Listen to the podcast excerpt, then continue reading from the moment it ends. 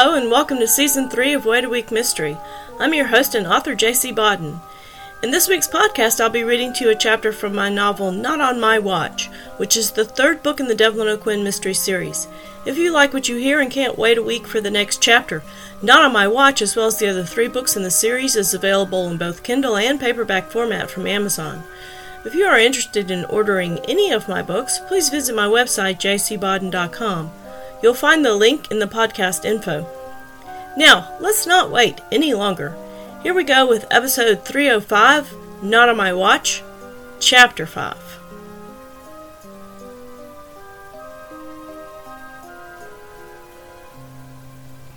By the time his car roared haphazardly onto the grass in front of Jenny's house, Devlin had already signed most of the available police force to search for Connor. His arm grazed Elliott's knees as he grabbed his service weapon and badge out of the glove box. He said nothing to her as he slid out of the car and strode to his daughter's house. She did notice, however, that he stopped and said something to the uniformed officer standing on the front porch, gesturing towards the car. As Devlin went into the house, the officer stepped off the porch and opened her door. Ma'am, I'm Justin Sullivan. Chief O'Quinn wanted me to escort you in, he said as he held out his hand. Elliott took his hand and stood beside him. Have they found Connor yet? she asked. No, ma'am, the young man answered. Damn, she muttered as he helped her through the grass and onto the porch. She took a deep breath and then stepped through the door. The front room was filled with both uniformed and plainclothes cops, all talking on their radios and making notes at the same time. A map of the neighborhood was spread on the dining room table, an officer using a red marker to X out the houses that had already been searched. Another officer was interviewing the babysitter, an older woman who was crying so hard she could barely speak. On the couch sat a young man that Elliott recognized as Joe, a sleeping toddler on his lap. The woman sitting beside him was Jenny. Seeing them side by side, Elliott was struck by the resemblance. Jenny was the younger, female version of her father. She was holding Devlin's hand as he spoke, her husband's eyes never leaving her face. I don't see how he got out of his the house, Dad. He can climb out of his crib, but he's not tall enough to reach the doorknob. Chief, sorry to interrupt. A uniformed officer stepped into the room from the kitchen. No, no, what is it? Devlin stood. I think you need to take a look at this, sir. The screen in the bedroom window. Joe hoisted the sleeping child on his shoulder, and they all followed the patrolman to the twins' second story nursery. It was a warm summer night, and although the curtains were drawn, the window was open. The young man pulled back the curtain and showed Devlin his discovery. It had been carefully put back into place, but the screen had been cut out of its frame on the bottom three sides. Devlin studied the window for a moment and then stuck his head out, looking down to the yard below. There he saw two dimples in the soft earth and a ladder on its side, leaning against the house. He strode to the top of the stairs. Roger! he bellowed. When his former partner got to his side, he pulled him close, showing him the window, Get the crime scene guys over here, he hissed in his ear, and notify the FBI. This is not a missing child, this is a kidnapped child.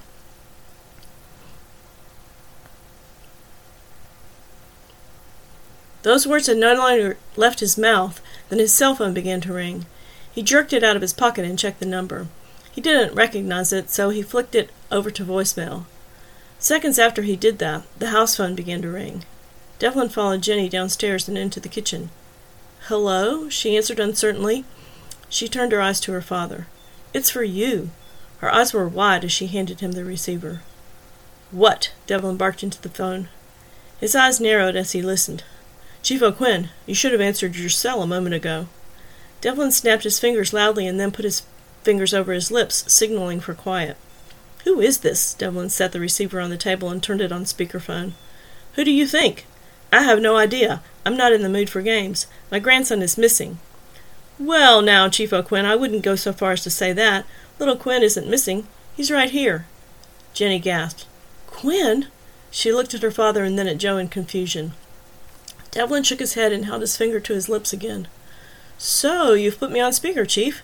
That must be your beautiful daughter. Good evening, Mrs. Halliday. I'm sorry your husband cannot follow my half of this phone conversation. I trust his arm is healing from that nasty dog bite. And, Chief, I'm sorry your date tonight is ending so badly. Elliott Kingfisher is quite the stunning woman. Joe looked frantically from Jenny to Devlin, trying to understand what was being said. Roger snatched a pen and paper off the counter and began scribbling a transcript of the conversation. Joe stood at his shoulder, trying to read his notes. What do you want? Devlin asked. I want you, Chief. You can have me, when and where. It's not quite that easy, Chief. This is going to go my way. I'll be in touch. Goodbye. In the sudden silence, everyone stood staring at the phone for several heartbeats. Roger finished writing the final words. He doesn't have Quinn, Jenny stammered. He, he has Connor. Quinn's here. He's right here. She walked over to Joe and put her hand on her sleeping son's back in reassurance. Well, he thinks he's got Quinn, Devlin said grimly. I wasn't about to tell him any different. The babysitter said she put them down in the same crib, Dev. Ro- Roger interrupted.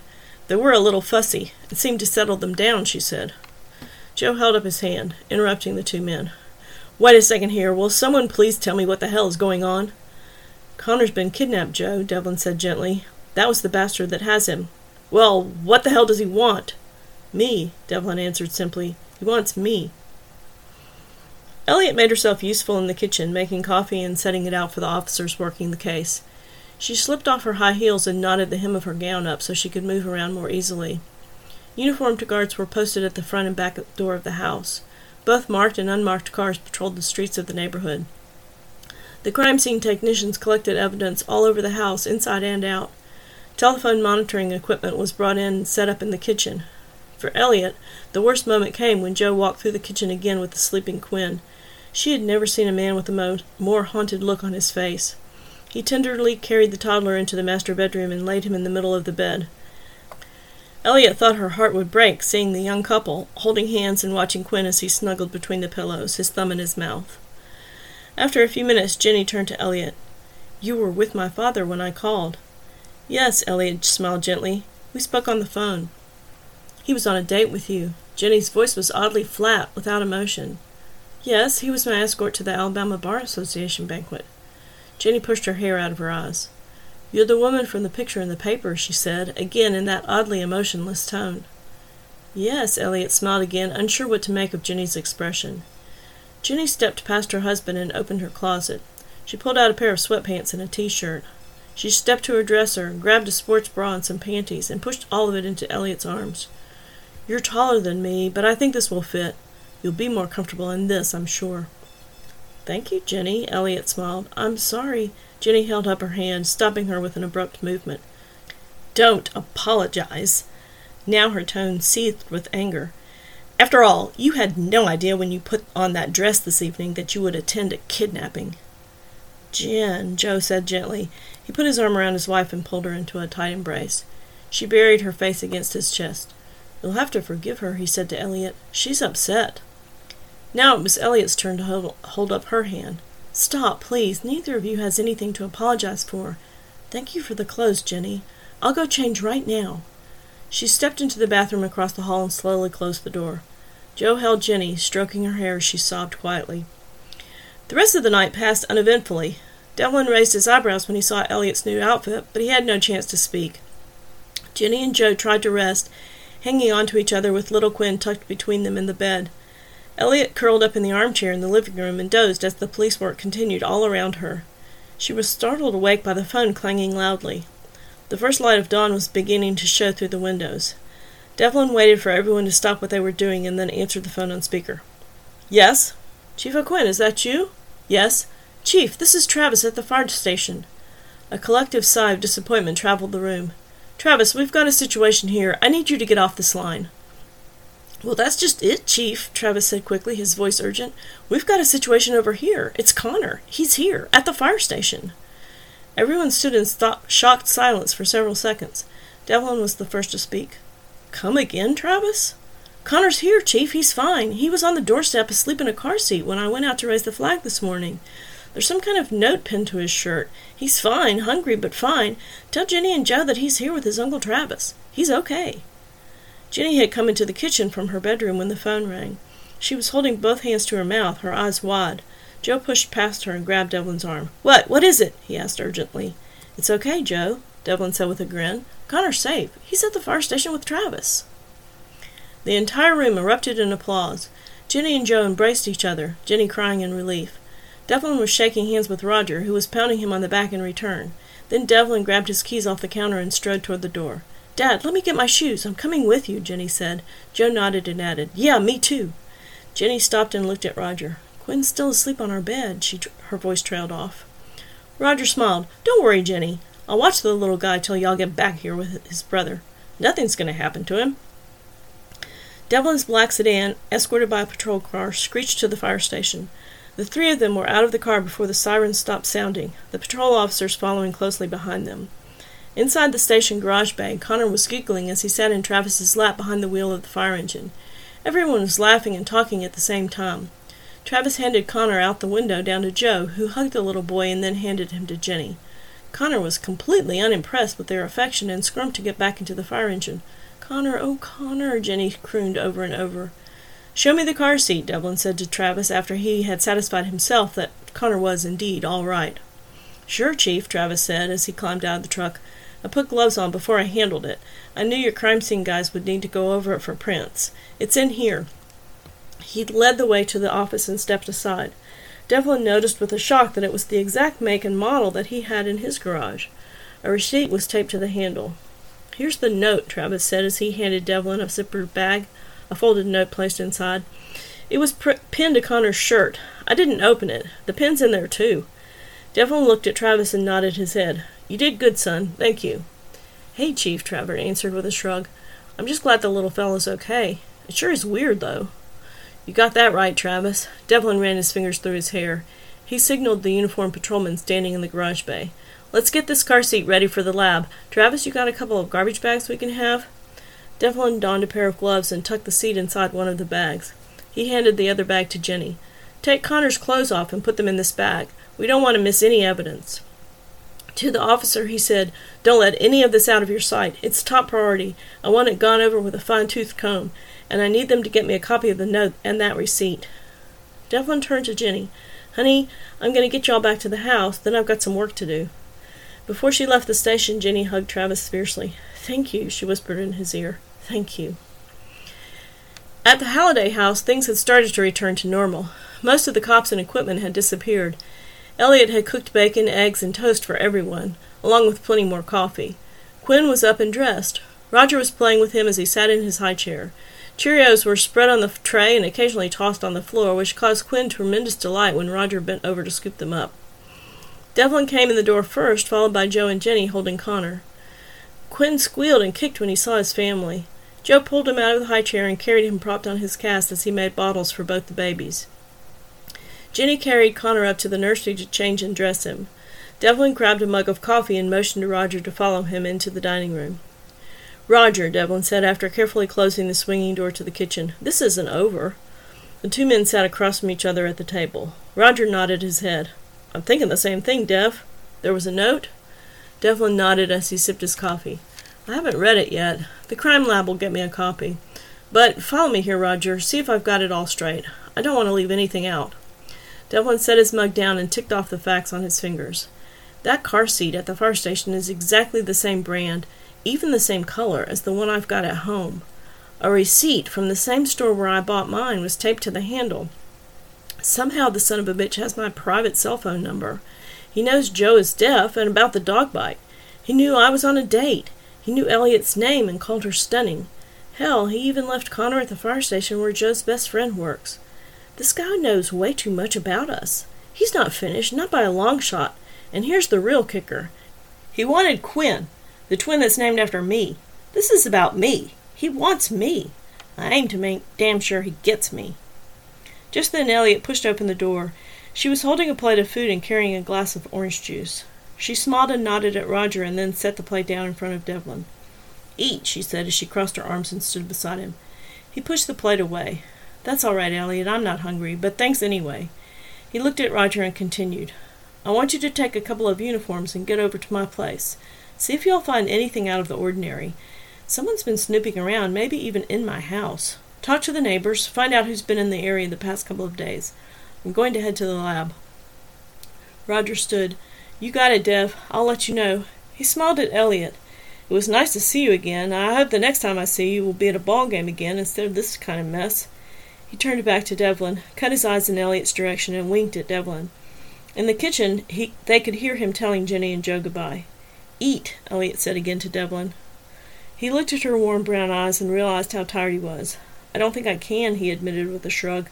My stomach's in a knot. She stepped behind him and massaged his neck and shoulders. His muscles were amazingly tight. As she worked, she could feel the tension start to drain. You have to eat, Devlin. Dinner last night was terrible. You hardly ate then. You haven't slept. You've got to keep up your strength. This isn't over. You've got to get this bastard. He nodded and picked up the fork, pulling the plate close. The first bite tasted wonderful, and his appetite returned in a rush. He tore through the food and then gulped down the OJ. He pushed back his chair and smiled at Elliott. Well, this is certainly one hell of a second date. Not exactly the way I thought we would spend our first night together. I'm sorry. She gathered his empty plate and glass. Devlin, she said, her voice just above a whisper, last night was unbelievable. You've got nothing to be sorry about. He wrapped his arm around her waist and pulled her onto his lap. She sat there, her hands full as he ran his hand over her thighs. Where did you get these clothes? he asked. Your daughter gave them to me, Elliott answered. I don't think she appreciated my evening gown. Well, she may not have appreciated it, but I damn sure did. The look on his face made Elliott's stomach flutter. Then he grew serious again. Elliott, I've got work to do here. I can't take you back to Montgomery. Stop, she interrupted him. It's okay. I've called my sister. She's coming over to get me. In fact, she should be here any minute. She kissed him slowly and tenderly on the mouth. When their lips parted, she looked into his smoky green eyes and saw his desire. That's just to remind you of what you'll be missing, handsome, she smiled softly. He chuckled and squeezed her knee. Believe me, beautiful, I will definitely miss it. After Devlin left for the crime lab, Elliott changed clothes and then waited in the living room for her sister. Her eyes were drawn to a small framed picture on the mantel. Picking it up for a closer look, she drew her breath in sharply as she realized it was a snapshot of Devlin and his wife, with baby Jenny on her lap. That's me when I was six months old, just a little before my mother was killed, Jenny said from behind. Elliott turned around quickly. She smiled at Jenny. You were a beautiful baby. Your sons are beautiful, too. I've always been fond of red hair. Jenny smiled and tucked her hair behind her ear. Thank you. She stepped forward and rested her hand on Elliott's arm. And thank you for helping around here last night and this morning. I'm sorry I treated you badly, she said quietly. Elliott patted Jenny's hand. I told you last night you've got nothing to be sorry about. Jenny smiled a moment longer and then said, I found that picture at my dad's house before I left for grad school. It was wrapped in tissue, tied with a ribbon, in a box in his closet. For a long time he didn't know that I had taken it. That's my mother, Tess. Do you see how he's looking at her? Elliott nodded as she looked at the photo. Tess was smiling at the baby, but Devlin's eyes were focused solely on his beautiful wife, the tenderness unmistakable. He's my dad, you know. I just worry, that's all, Jenny shrugged. He's had a few dates, mostly requests to escort friends to charity events, weddings, that sort of thing. Lots of first dates, a few second dates. Nothing more meaningful than that, not really, anyway. I mean, it's actually a joke here in town. That's why they put y'all's picture in the paper. And he certainly hasn't she blushed and shook her head. Well, anyway, it's none of my business, I know. I'm just protective of him. When he gives his heart, he gives it all. She pushed her hair back again. That's what I see when I look at that picture, anyway. Elliott gently handed the photo to Jenny. That's what I see, too. She turned away from Jenny and stepped toward the front door. Excuse me, I've got to check and see if my sister's here yet. Jenny caught the roughness in Elliott's voice but never noticed the tear that ran down her cheek. In the car on the way back to Montgomery, Elliott cried quietly. At first her sister left her alone, thinking it was the reaction to the stress of the kidnapping. But after about twenty minutes, Lynn began to worry. What's up with you, Elliott? she finally asked. I've blown it, completely blown it. Elliott sighed heavily as she wiped her eyes again. What are you talking about? Blown what? My life, God, I'm so stupid. Elliott, I don't understand. What are you talking about? Elliot ripped apart the tissue she was holding. I was going to sleep with him, she blurted out. Lynn smiled and glanced at her sister. And and then his grandson got kidnapped. And that's why you're crying? Everything turned out okay, right? The baby's back and everyone's okay. Isn't that a good thing? God, Elliott, pull yourself together. You can have sex another time. No, that's not it at all. Elliott sighed as she pulled another tissue out of the box. I'm not crying because we were interrupted. It's just that he's amazing. It's like we were made for each other. Lynn waited for a moment before prompting. So, what's the problem? I still don't get it. Elliott looked out the window and struggled to come to terms with her emotions as the car sped down the highway. After about five minutes, she turned to her sister. The problem is, for the first time in my life, I'm in love. Completely, totally, stupidly. God, I never knew it could be like this in love. She sighed and continued, her whispers barely above the sound of the car's engine. And the man I'm in love with has already given his heart to someone else. That concludes this week's chapter of Not on My Watch. Thanks so much for listening. To find out what happens next, please come back for episode 306 of Wait a Week Mystery or visit jcbodden.com to order the book. Either way, I hope your wait is a happy one.